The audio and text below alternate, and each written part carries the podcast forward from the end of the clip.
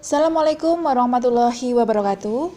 Bagaimana kabar anak-anakku semua siswa-siswi kelas 7 SMP Muhammadiyah Bantul? Alhamdulillahirrahmanirrahim kita masih bisa bertemu di kegiatan MPLS Masa Pengenalan Lingkungan Sekolah hari ketiga. Baik, untuk memulai kegiatan MPLS pada hari ini, marilah bersama-sama kita mengucapkan basmalah. Bismillahirrahmanirrahim. Untuk kegiatan pertama, kita akan mengikuti doa dan tadarus yang akan dipimpin oleh Bapak Haji Mujidi SPD yang akan dilanjut dengan lagu Indonesia Raya dan lagu Mars Muhammadiyah. Selamat mengikuti. Bismillahirrahmanirrahim. Assalamualaikum warahmatullahi wabarakatuh. Alhamdulillahirabbil alamin. Bapak, Ibu guru dan siswa SMP Muhammadiyah Bantul yang dirahmati Allah. Marilah sebelum pembelajaran di pagi hari ini kita laksanakan, kita bersama-sama berdoa mohon pada Allah SWT semoga di pagi hari ini kita diberikan kelancaran dan dilanjutkan dengan tadarus surat-surat pendek Mari dengan sikap yang baik kita awali dengan membaca tangawud bersama-sama. A'udzu billahi minas syaitonir rajim. Bismillahirrahmanirrahim. Ashhadu an la ilaha illallah wa ashhadu anna Muhammadar Rasulullah. Raditu billahi rabba bim muhammadin nabiyya wa rasula Rabbi zidni ilma warzuqni fahma Amin ya rabbal alamin Di pagi hari ini kita baca dua surat yaitu Al-Zalzalah dan al-bazinah. Untuk itu maka siswa dimohon untuk juz namanya dikeluarkan kita baca bersama-sama yaitu mulai halaman 42 sampai 44. Mari dengan sikap yang baik mohon untuk Bapak Ibu guru untuk calon membimbing siswa. Kita mulai dengan membaca ta'awud. A'udzu billahi minasy syaithanir rajim. بسم الله الرحمن الرحيم إذا زلزلت الأرض زلزالها وأخرجت الأرض أثقالها وقال الإنسان ما لها يومئذ تحدث أخبارها بأن ربك أوحى لها yauma idhi yasturun nasu astatal liyuraw a'malahum. Faman ya'mal misqala dzarratin khairan yarah. Wa man ya'mal misqala dzarratin syarran yarah. Kita lanjut dengan surat Al-Bazilah halaman 43 silahkan untuk dibuka kita baca bersama-sama. Bismillahirrahmanirrahim. Lam yakunil ladzina kafaru min ahlil kitabi wal musyrikina munfakina hatta ta'tiyahumul bayinah. Rasulun min Allah yadlu suhufam mutahharah fiha kutubun qalimah وما تفرق الذين أوتوا الكتاب إلا من بعد ما جاءتهم البينة وما أمروا إلا ليعبدوا الله مخلصين له الدين حنفاء ويقيموا الصلاة ويؤتوا الزكاة وذلك دين القيمة إن الذين كفروا من أهل الكتاب والمشركين في نار جهنم خالدين فيها أولئك هم شر البرية إن الذين آمنوا وعملوا الصالحات أولئك هم خير البرية جزاؤهم عند ربهم جنات عدن تجري من تحتها الأنهار خالدين فيها أبدا رضي الله عنه ورضوا عنه ذلك لمن خشي ربه Sadaqallahul azim. Mudah-mudahan dengan kita membaca surat-surat pendek maka Allah SWT akan memberikan rahmat dan taufik kepada kita sehingga di pagi hari ini sampai siang kita diberikan uh, ridho dari Allah Subhanahu wa taala. Demikian kita akhiri. Assalamualaikum warahmatullahi wabarakatuh. Baik, untuk materi berikutnya di MPLS hari ini, hari Rabu tanggal 15 Juli 2020, yaitu materi tata tertib sekolah dan kenakalan remaja yang akan disampaikan oleh saya sendiri, Ibu Astri Puspawardani, SPSI. Untuk anak-anak, selamat mengikuti.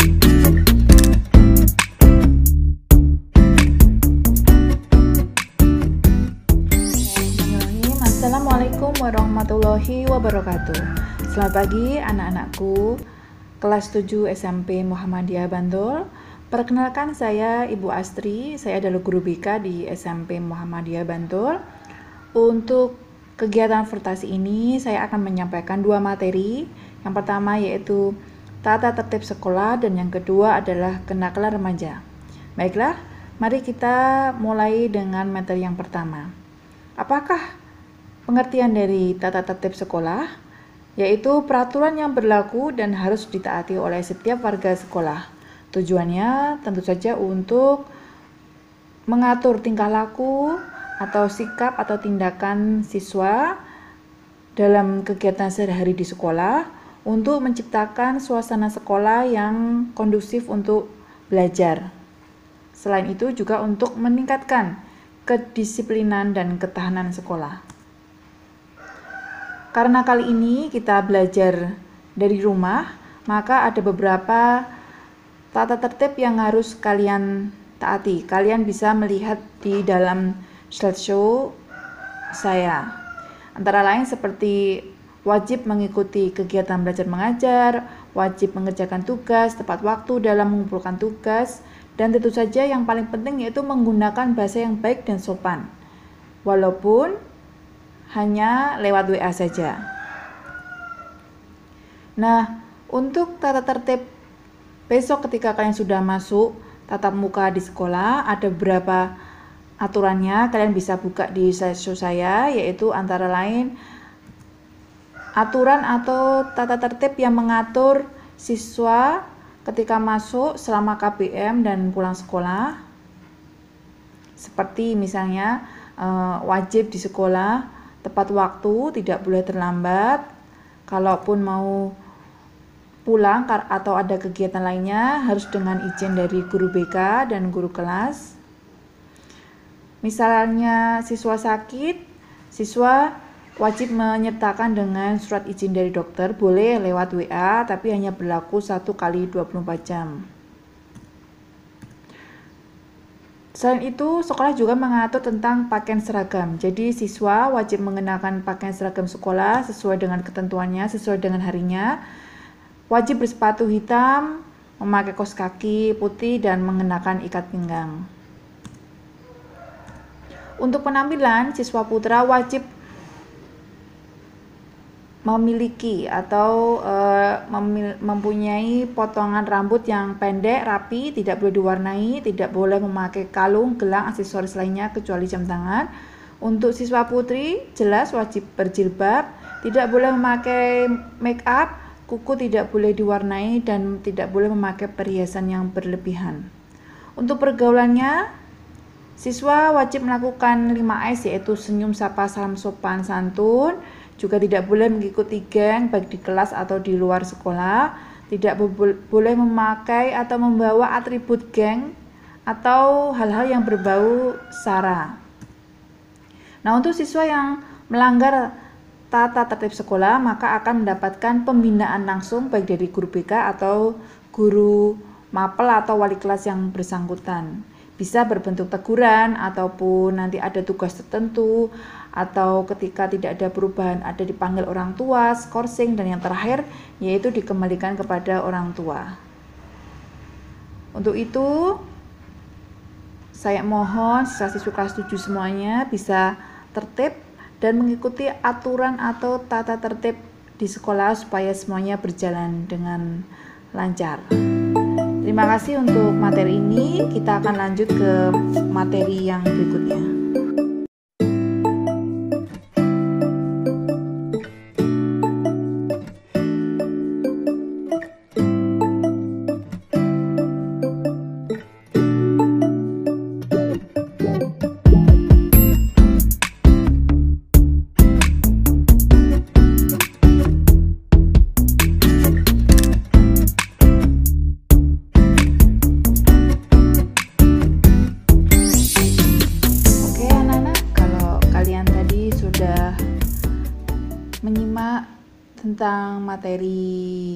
Tata tertib.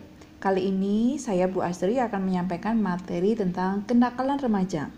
Mungkin kalian sering mendengar kata-kata itu kenakalan remaja. Tapi apakah kenakalan remaja itu seperti apa?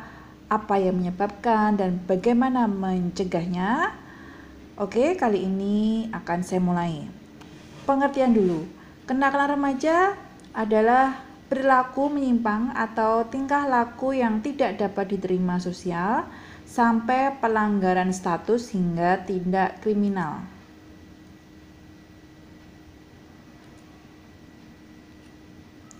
Kenakalan remaja ini biasanya dilakukan oleh remaja-remaja yang gagal dalam menjalankan proses-proses perkembangan jiwanya, baik pada saat remaja maupun pada masa kanak-kanak.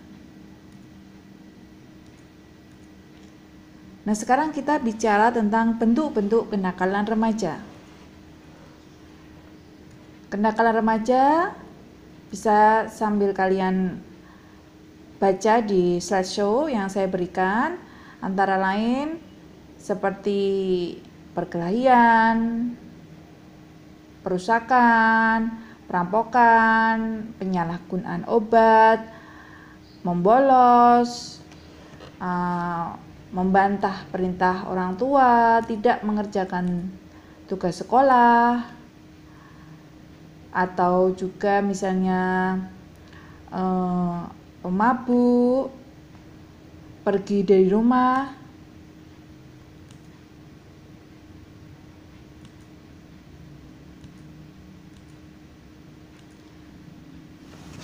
Di slide sudah saya tampilkan eh, gambar-gambar uh, uh, ilustrasi dari contoh kenakalan remaja sambil kalian membuka sambil mendengarkan Bu Astri.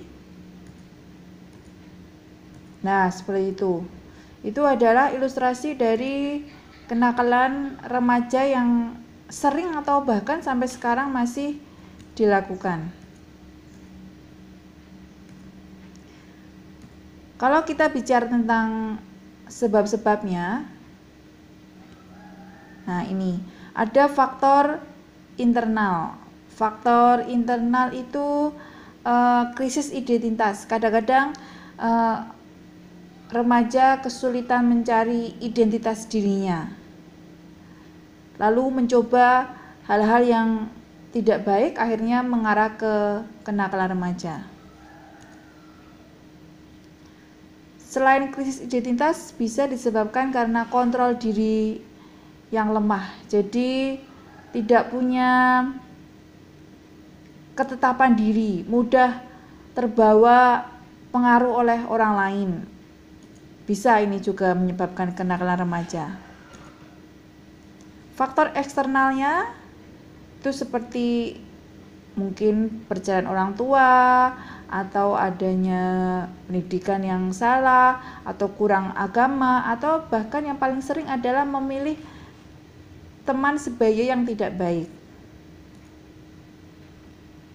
Untuk itu perlu dilakukan pencegahan dari kenakalan remaja supaya anak-anak kelas 7 sampai Muhammadiyah Bantul tidak ikut uh, terjerumus dalam kenakalan remaja.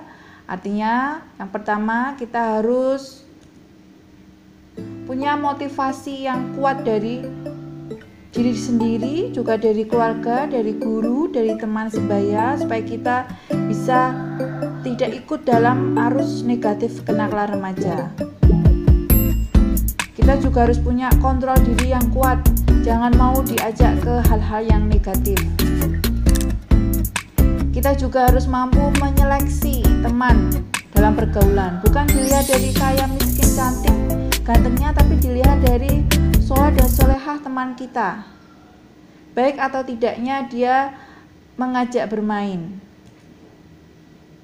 Saya kira materi yang sampaikan cukup sekian. Uh, saya ucapkan terima kasih atas perhatiannya. Untuk tugasnya, Mohon dijawab dan nanti ditulis dalam selembar kertas. Yang pertama, jelaskan pengertian dari kenakalan remaja. Yang kedua, sebutkan contoh-contoh kenakalan remaja. Dan yang ketiga, jelaskan cara mencegah terjadinya kenakalan remaja. Oke, saya tutup. Assalamualaikum warahmatullahi wabarakatuh. Demikian materi tata tertib sekolah dan kenakalan remaja. Nah, untuk mengetahui sejauh mana pemahaman kalian tentang materi tadi, berikut kami sampaikan lembar kerja peserta didik. Silahkan anak-anakku semua menulis jawabannya di selembar kertas. Selamat mengerjakan. Sudah selesai mengerjakan LKPD dari materi tadi? Kali ini materi berikutnya untuk kegiatan MPLS yaitu materi sarana dan prasarana yang akan disampaikan oleh Ibu Endang Asrini Aprianti MPD. Materi ini diberikan supaya anak-anak semua lebih paham dan mengetahui bagaimana sih sarana prasarana sekolah apa saja yang ada di sekolah. Oke, selamat mengikuti.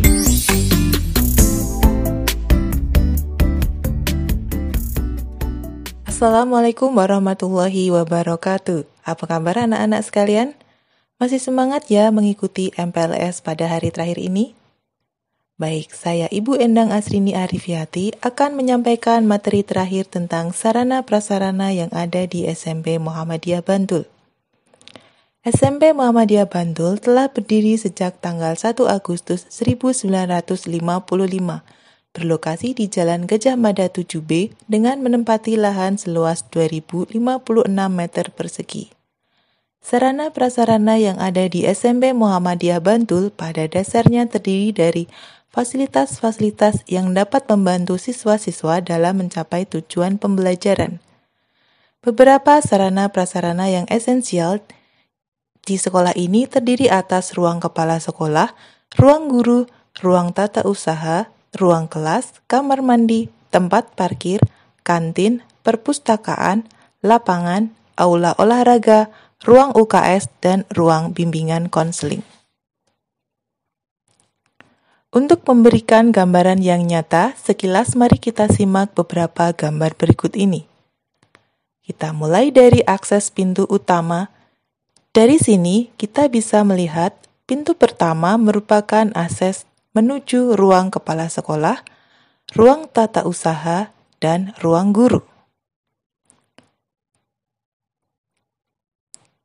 Selanjutnya di saya barat terdapat Musola Al-Huda. Biasanya siswa-siswa akan melaksanakan jamaah sholat duha dan sholat duhur di sini. Kemudian di bagian samping musola terdapat laboratorium IPA. Di bagian atas sayap barat terdapat ruang kelas 7A, B, C, dan E. Ruang kelas ini memiliki kapasitas tempat duduk sejumlah 32 meja dan kursi, dilengkapi pojok baca di masing-masing sudut kelasnya. Masih di lantai atas, tiga laboratorium komputer yang terdiri atas 20 unit komputer di masing-masing ruangan siap digunakan untuk pembelajaran maupun ujian berbasis komputer. Di bagian bawah laboratorium adalah perpustakaan. Perpustakaan ini memiliki koleksi buku yang dapat dibaca maupun dipinjam oleh warga SMP Muhammadiyah Bantul. Sebagai pendukung gerakan literasi sekolah, perpustakaan Esmuba juga memfasilitasi pojok baca di beberapa sudut sekolah. Di ujung selasar ini terdapat ruang koperasi dan ruang keuangan. Anak-anak dapat melakukan pembayaran atau membeli perlengkapan dan peralatan sekolah di sini. Ruang selanjutnya yaitu ruang bimbingan konseling. Di sini, anak-anak dapat berkonsultasi dengan tiga guru BK terkait dengan pembelajaran dan lainnya. Selain ruang-ruang tersebut di atas, sekolah juga memiliki ruang UKS, ruang parkir sepeda, dan sejumlah kamar mandi yang cukup memadai. Terakhir, Lapangan olahraga berada di halaman depan berdampingan dengan aula olahraga yang sedang dalam proses pembangunan. Tak lupa, sebagai pencegahan penyebaran penyakit COVID-19, sekolah membentuk tim gerakan cegah COVID-19 yang memastikan setiap warga sekolah dan tamu mengikuti protokol kesehatan sesuai anjuran pemerintah. Demikian sekilas tayangan tentang sarana prasarana di SMP Muhammadiyah Bantul. Terima kasih atas perhatiannya. Assalamualaikum warahmatullahi wabarakatuh. Bagaimana? Sudah disimak dari materi Bu Endang tadi tentang sarana prasarana SMP Muhammadiyah Bantul? Sekarang silahkan anak-anakku semua menyiapkan selembar kertas, lalu dijawab dari tugas Ibu Endang Selamat mengerjakan. Selesai sudah kegiatan MPLS untuk hari ini hari Rabu tanggal 15 Juli 2020. Kami ucapkan terima kasih atas perhatian anak-anakku semua dan mohon maaf atas segala kekurangan selama tiga hari ini. Sebelum saya tutup kegiatan MPLS selama tiga hari ini ada beberapa pengumuman dari sekolah. Yang pertama, untuk besok Kamis tanggal 16 Juli 2020, silahkan untuk orang tua kalian datang ke ruang perpustakaan membawa 6 lembar kerja peserta didik selama MPLS ini. Jadi tugas-tugas yang diberikan selama Senin, Selasa, Rabu kalian kumpulkan jadi satu lalu sekaligus mengambil buku paket dan buku PAI. Semuanya ada di ruang perpustakaan. Yang kedua, untuk KBM, kegiatan belajar mengajar via daring akan dimulai hari Jumat tanggal 17 Juli 2020. Untuk anak-anakku yang penasaran masuk kelas 7 apa, nanti akan diinformasikan selanjutnya lewat grup WA masing-masing. Baik untuk menutup kegiatan MPLS selama tiga hari ini, mari kita bersama-sama mengucapkan hamdalah alhamdulillahirobbil alamin. Sekian dari kami SMP Muhammadiyah Bantul. Assalamualaikum warahmatullahi wabarakatuh.